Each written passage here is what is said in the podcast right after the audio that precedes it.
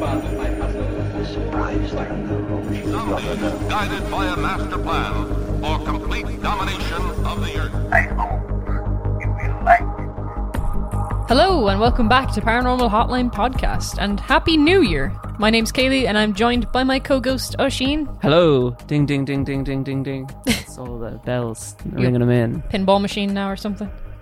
That's it. Yeah. Okay. Yeah, we are actually recording this on New Year's Eve as well, so... Yeah, we're about to be thrust into 2024, Oisín, in a couple of hours. How are you feeling about it? Yep. The world is spinning and we are moving around that. Sure is. I'm so pessimistic about New Year's now, ever since like 2020. It's just... No. Every year's been a nosedive, so when there's a new year, it's like... You have to remain hopeful, you know? You have to... There's only so many times I can stay hopeful, man. But it feels like 2023 went by so fast. It did. It was a blink, wasn't it? It really, really was. Such a quick year. But it was packed, too. It really was. We did so many episodes this year. I don't even know if we missed a single one this year. I don't think we did. I don't think so, no. What was your favourite episode of the year? I was doing a little recap to myself, and I was looking back, and we did so many, like I said. But then I have a feeling that maybe I'm a little bit skewed, because I was looking at the list, and so... The ones that I was like recalling and they were like fresh to recall were the ones that were the furthest back. Oh, really? Like, yeah. As in, like, other ones were like, I did those the last couple of weeks or a couple of months ago, and then like one was like, oh, a surprise, like, yeah, oh, I remember that one.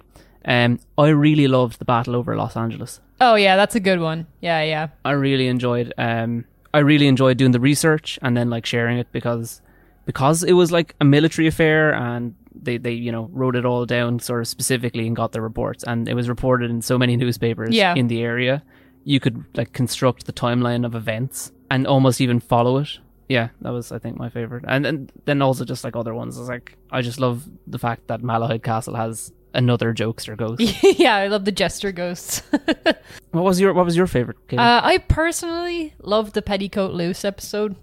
Yes. It's just one that it's just a special place in my heart, and I was waiting for so long to do that episode that I just love it so much. Yeah, I want to see you Petticoat Loose, pretty much. I think we did her justice. Yeah, I hope so anyway. She's gonna come and throw her 10-ton handbag at me or whatever. So yeah, for today's episode, I accidentally connected the episodes for this week by accident. I didn't mean to. It's kind of similar to last week's episode. You'll see why. I have the corkboard out, I have the thread. Yeah. I'm sticking pins. It's also like a manifestation, episode. Okay. It's kind of got a bit of a twist. So I'll start the story off, and it starts off in the UK with a woman named Florence Warwick. Very English name. Mm-hmm. She lives in the UK, and she decided to go on a holiday to the lovely countryside of Dartmoor in Devon. It's in the southwest side of England. You know that little bit that looks like it's been chewed up by somebody? Respectfully, yes. Yeah, that little kind of like, I don't know if it's a peninsula, that kind of thing.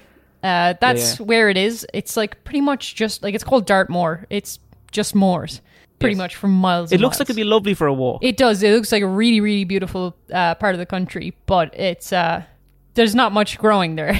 It's just like moors for miles and miles. So Florence is taking in the beautiful surroundings, and she kind of knows the area, but not as well as the locals. And she has no idea about a particular entity that is seen in this area. So she's driving from Postbridge to Two Bridge after a tour earlier that day. So she went through a tour, and that she's driving from one place to the other.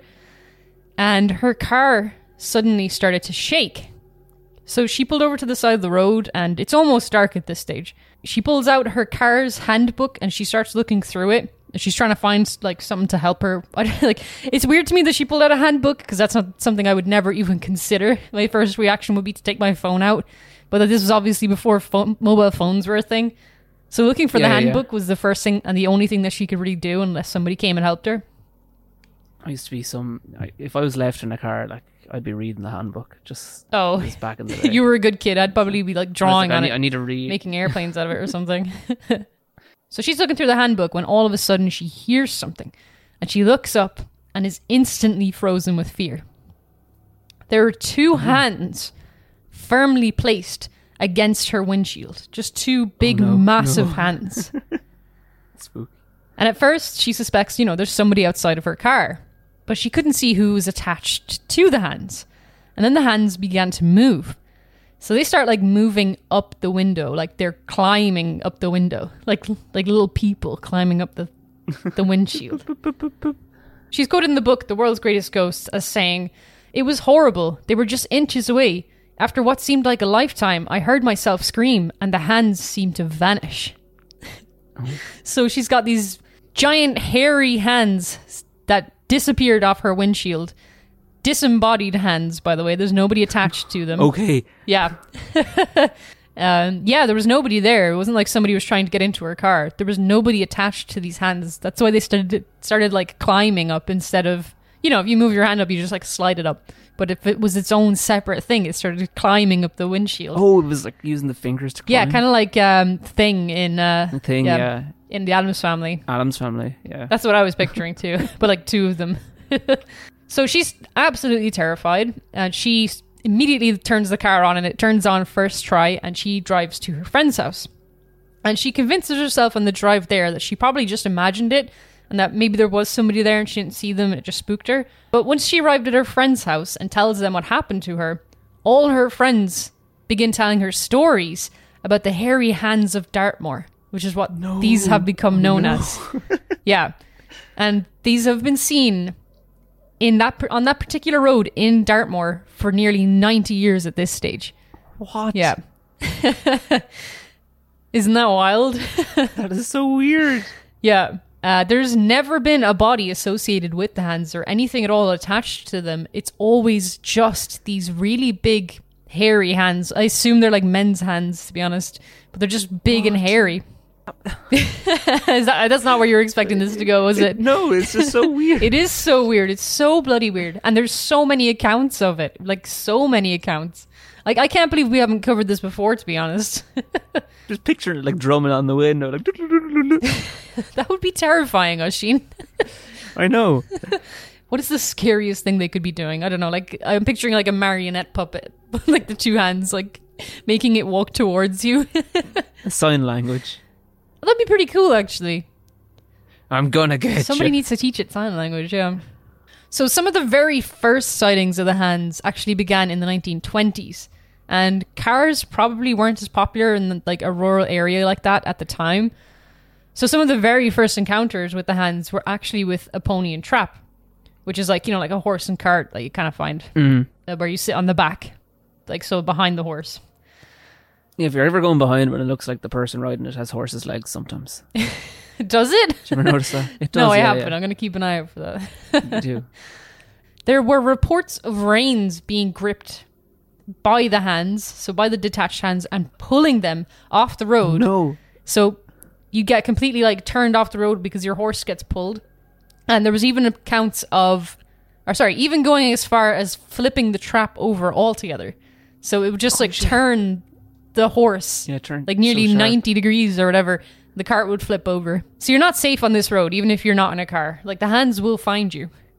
And even cyclists have reported their handlebars being torn from their grip and suddenly being completely turned sideways at high speeds. One man even said that he was turned into a brick wall while he was cycling along the road. I don't mean to laugh. That is bad. It's kind of funny. I mean... It is. But painful. Very painful. Especially like some of those bikes can go very quickly. And if you turn them very suddenly, you're just going to hit the road, which is not nice. So apparently there's only one reported death involved with the hands, but it's a very odd one. So this man, E.H. Helby, he's the medical officer for Dartmoor Prison in a nearby village. And he's a doctor. And he was going out for a spin on his motorbike. And he decided he was going to bring his two children with him in his sidecar. And when they were traveling over the cursed stretch of road, the doctor began to lose control of his bike. To his kids, he looked to be struggling for control of the steering, so they were watching him, and it looked like he was struggling to get the steering wheel back into control. Yeah. So he turns to them and he tells them to jump out of the sidecar.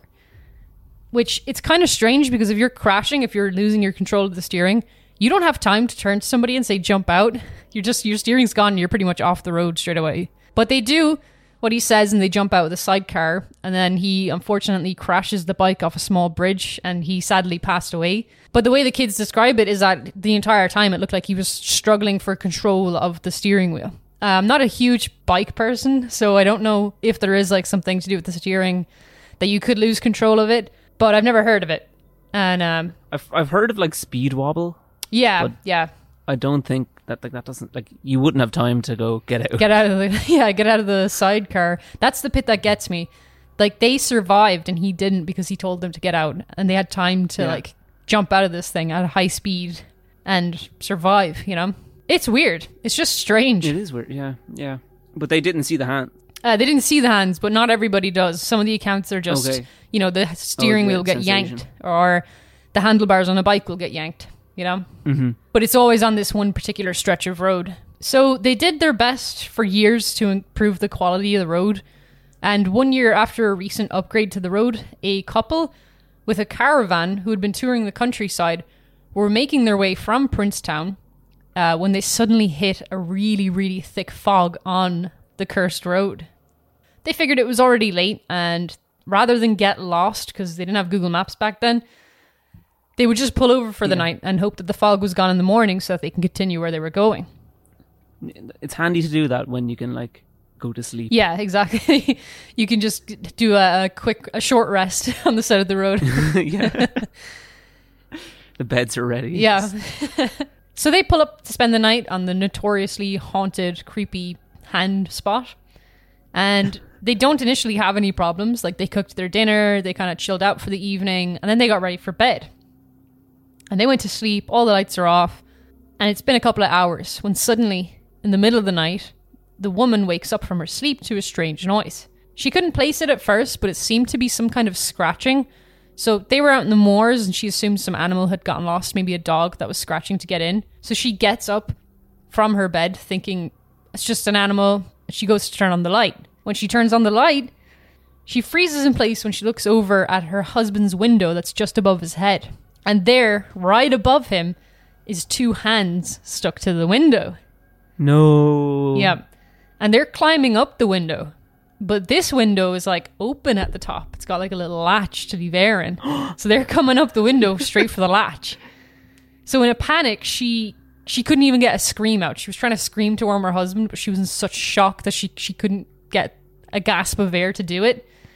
And she did the only thing she could think of, and she made the sign of the cross with her fingers, and the hands disappeared. Yeah.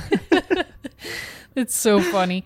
It just reminds me of the stories we'd hear when we were younger, where you'd have to say the Hail Mary backwards to get rid of a demon and stuff like that. It's just do this cross with your fingers. It'll disappear. I think if anything, this just shows that the hands were probably Catholic when they were alive, right?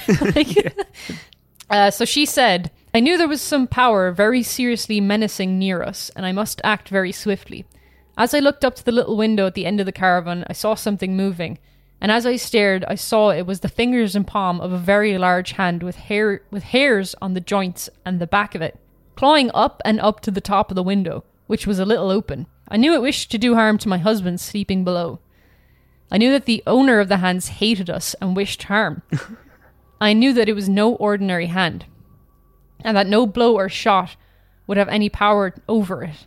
Almost immediately, I made the sign of the cross, and I prayed very much that we might be kept safe. At once, the hand slowly sank down out of sight, and I knew the danger was gone. I did say a thankful prayer and fell at once into a peaceful sleep. We stayed in that spot for several weeks, but I never felt the evil influence again near the caravan. But power move. But I did not feel happy in some places not far off, and would not, for anything, have walked alone on the moor at night." So what do you make of that? I love that they stayed there still. Yeah, they stayed there for weeks afterwards. Why would you do that?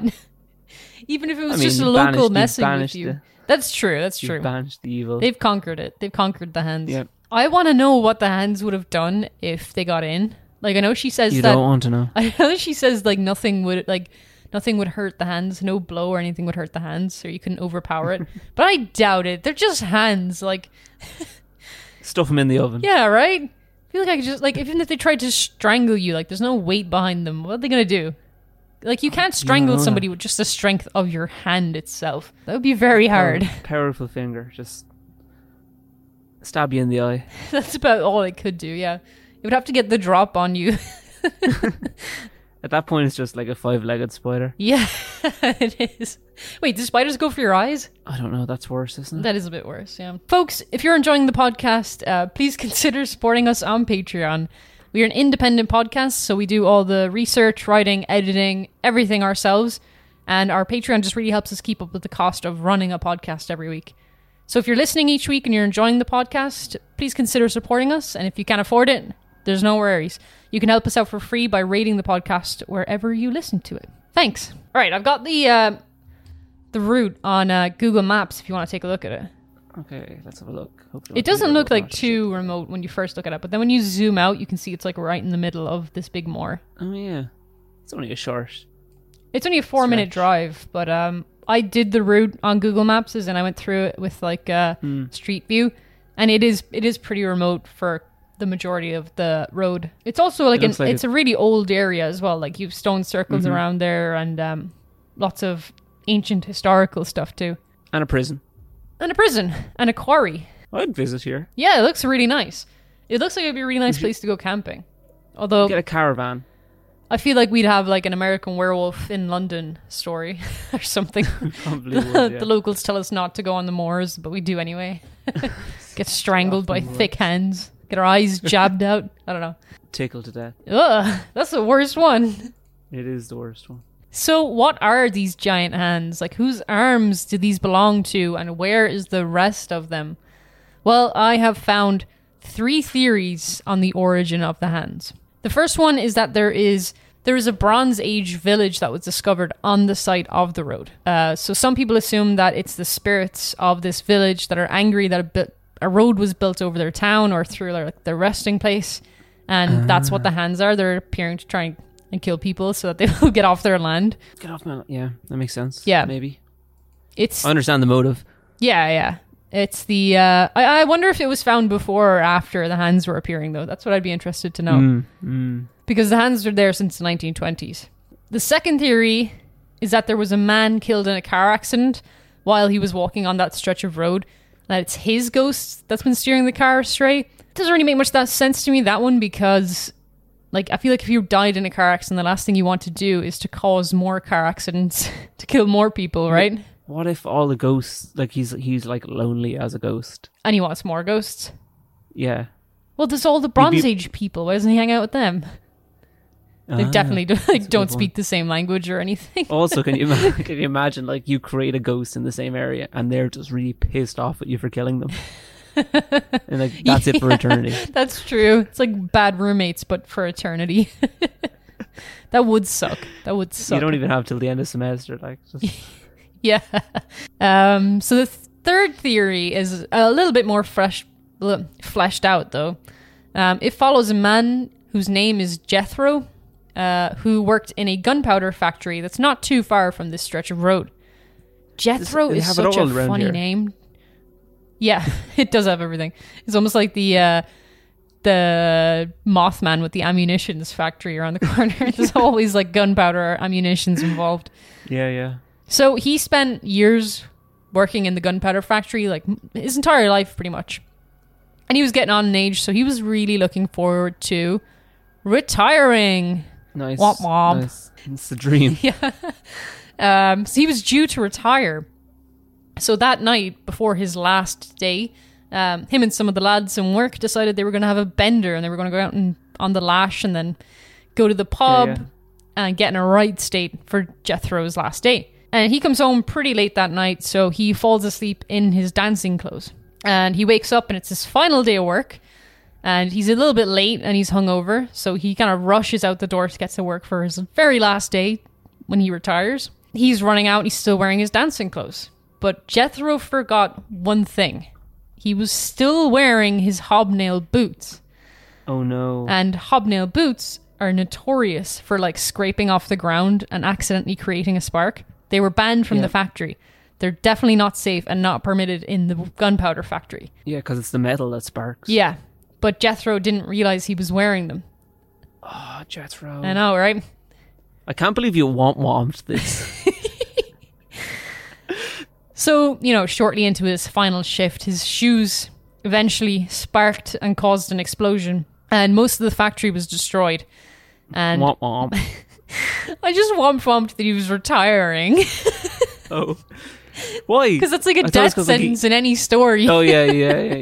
If somebody says they're retiring, you know for a fact they're going to die. Yeah, that's bad. Womp womp.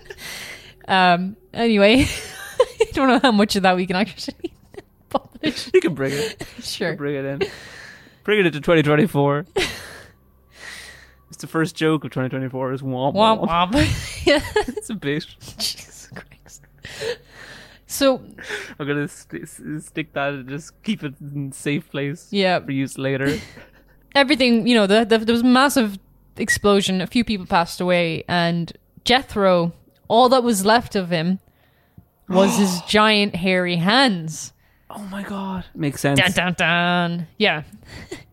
So that's Jethro's giant hands, and that's one of the stories. I don't know how true it is, obviously. It's just one of those ones that goes around. I don't know if there's any record of Jethro's death. I don't know if Jethro is even a real name, or is it a fake name Jethro that locals have made up? Jethro is a real name. I've never heard it. Sounds like Jared Leto, like mixed into one or whatever. I've never heard that before. But yeah, those are the three theories on what it could possibly be. There's obviously like the more skeptical stance of it's just people imagining things. There's also a theory that like that area is really well known for its cider. Dartmoor cider, which I don't know, they think that people drink too much cider and then crash, but I feel like that could happen anywhere, and you wouldn't really blame giant hairy hands for crashing. No But this one's been happening for over 90 years now, and it's weird and wild, and I thought it was so cool. I needed to cover it. What do you think of it? What do you think is causing the hairy hands of Dartmoor?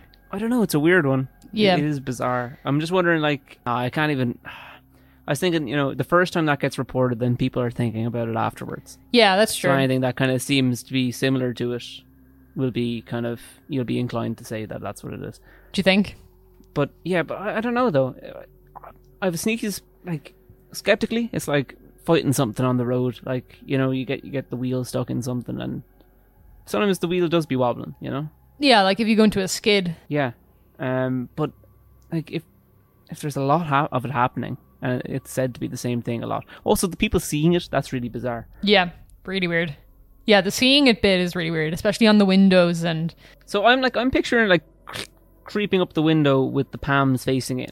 Yeah. It's not normal to have hair on that side of your hands. No, it's not actually. She did say it was on the knuckles. That's why I said at the start of it kind of relates back to last week's episode, because we did cover the hairy ape man last week, and now we have like this apparition of hairy hands. We've brought it upon ourselves. Yeah, but they're kind of like human hands, but not really human, because they're just extremely hairy. Yes. Yeah. Do you think, like, if it is the case of Jethro and his hands were blown off, it's obviously not like the same hands, or is it? Like, they would have rotted. Oh, so you think it's like physically his hands instead of like spectrum? No, I'm thinking not that. It's like they the explosion has like separated his ghost hands from his ghost self. It was that. Oh, bad. What? So like his ghost self is wandering around looking for his hands somewhere. Maybe, who knows? Maybe. That would be interesting though. Imagine if they found, like, I don't know, maybe if they dug up his body and his hands were actually missing. That would be really interesting. Ooh. We have to enter the ghost hands into the next Monster Mash. Yeah, yeah. To be honest, though, the ghost hands are pretty scary, especially if you're... They are scary. Like, if you're driving. Oh, my God, that would be terrifying. And they've actually killed, like, somebody before as well. So I'm picturing, like, a reverse, like, you know, the bit in Titanic with, like, the handprint on the window. I'm picturing, like, that in reverse because it's on the outside of your car.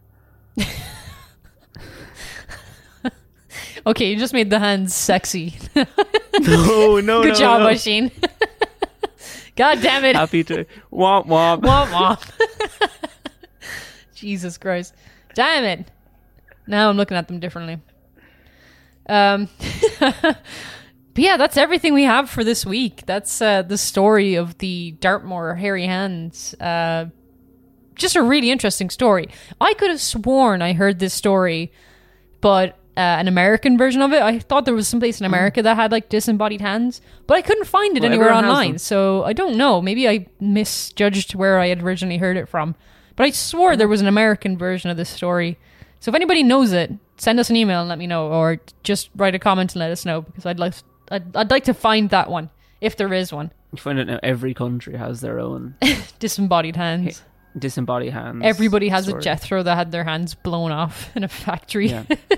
That's everything we have here at Paranormal Hotline. I hope you enjoyed that, and we will see you next year. I didn't write a good new year. This year, isn't it?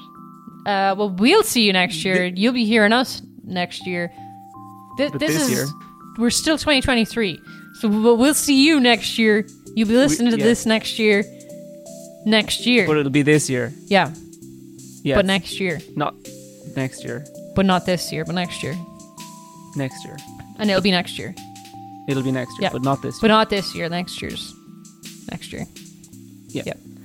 Thanks for tuning in. Bye. Bye.